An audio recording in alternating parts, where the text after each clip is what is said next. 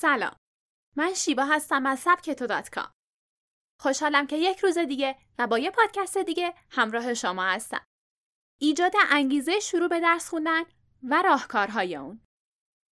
همه ما تجربه نداشتن انگیزه برای شروع به درس خوندن رو داریم. مدتی از شروع سال تحصیلی گذشته و می‌بینیم که نه تنها عملکرد خوبی نداشتیم بلکه سر کلاس هم تمرکز کافی نداشتیم و اونطور که باید و شاید سر کلاس یاد نگرفتیم. جزوه و کتاب رو به موقع مطالعه نکردیم، تمرین ها رو به موقع تحویل ندادیم یا بیشتر از اون چیزی که باید کمک گرفتیم.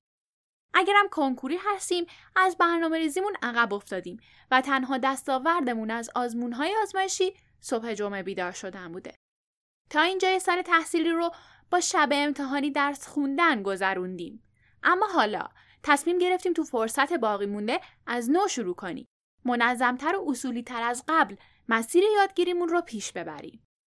اگه این تجربه ها برای شما هم آشناست برای ایجاد راهکارهایی که انگیزه شروع به درس خوندن هستن با این پادکست از سبک تو همراه باشید.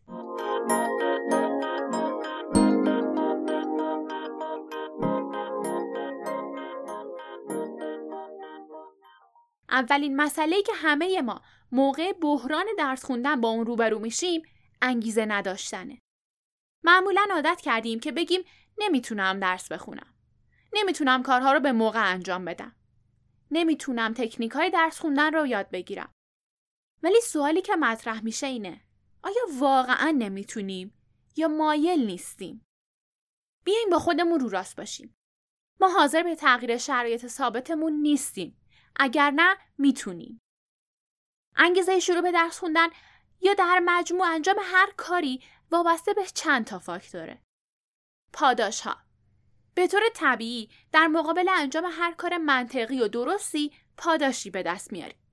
در مورد درس خوندن به طور کلی این پاداش شامل نمره خوب یا رتبه خوب میشه. اما معمولا اون رو نمی‌بینیم.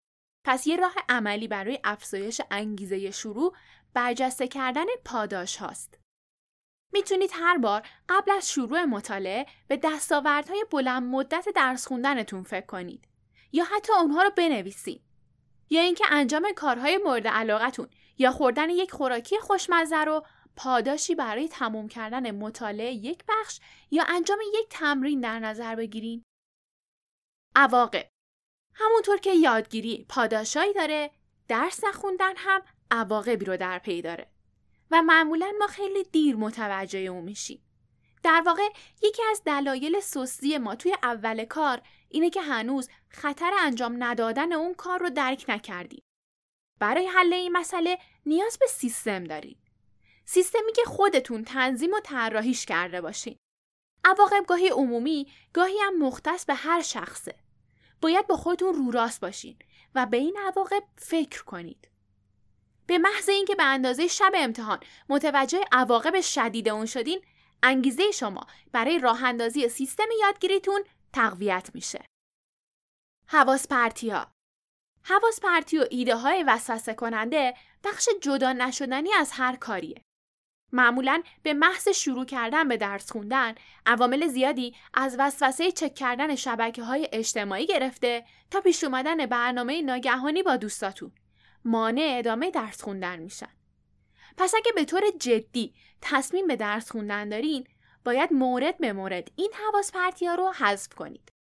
شک نداشته باشین هر حواس پرتی یه راه حل داره. می‌تونید توی محیط آرامی مثل کتابخونه درس بخونید. ابزار الکترونیکی رو از خودتون دور کنید.